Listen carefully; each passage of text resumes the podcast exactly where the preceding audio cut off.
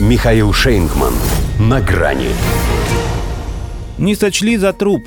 США скрыли массовое убийство более 70 сирийцев.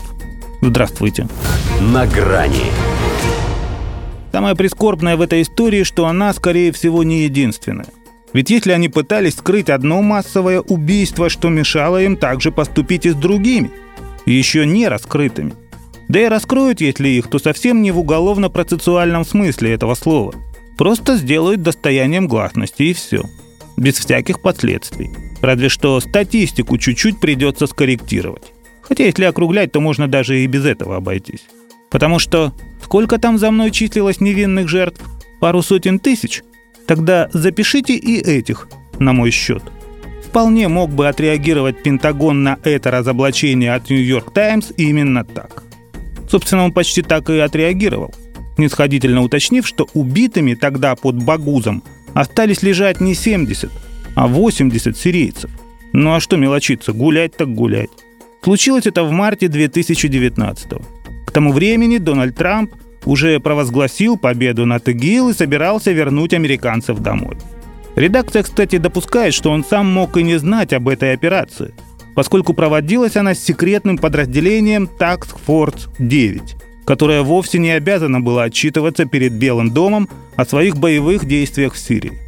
Сначала F-15 атаковал группу мирных жителей 200-килограммовой бомбой. Когда дым рассеялся, некоторые попытались найти укрытие, не успели. Следующий борт сбросил уже два снаряда большей мощности, чтобы наверняка. Никто не ушел. По словам источника «Нью-Йорк Таймс», вместе с прочими следившим за этим в прямом эфире из Объединенного центра воздушных операций ВВС США в Катаре, все находились в шоке. Говорит, сразу поняли, что этот налет стал одним из крупнейших по числу гражданских жертв за всю сирийскую кампанию Соединенных Штатов. Догадались об этом и в Минобороны, потому и решили, что огласка здесь ни к чему. Даже им, взрывавшим свадьбы и похороны, это показалось настолько слишком, что они предпочли убить и закопать. Следы бомбардировки в Багузе зачищали бульдозером, чтобы никто не догадался.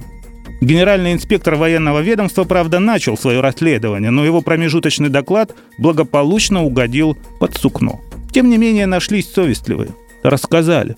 Но и теперь, после статьи в «Нью-Йорк Таймс», Пентагон называет ту массовую казнь оправданной, хоть и признает, что среди убитых только 16 были боевиками. Остальным, 60 с лишним, а среди них все как янки любят женщины и дети, просто не повезло оказались не в том месте и не в то время. В смысле, у себя дома, а не, допустим, в Германии или на худой конец в лагере для беженцев в Турции.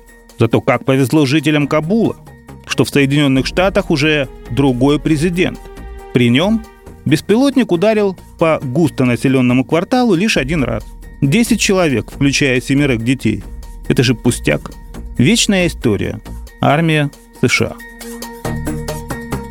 До свидания на грани с Михаилом Шейнгманом.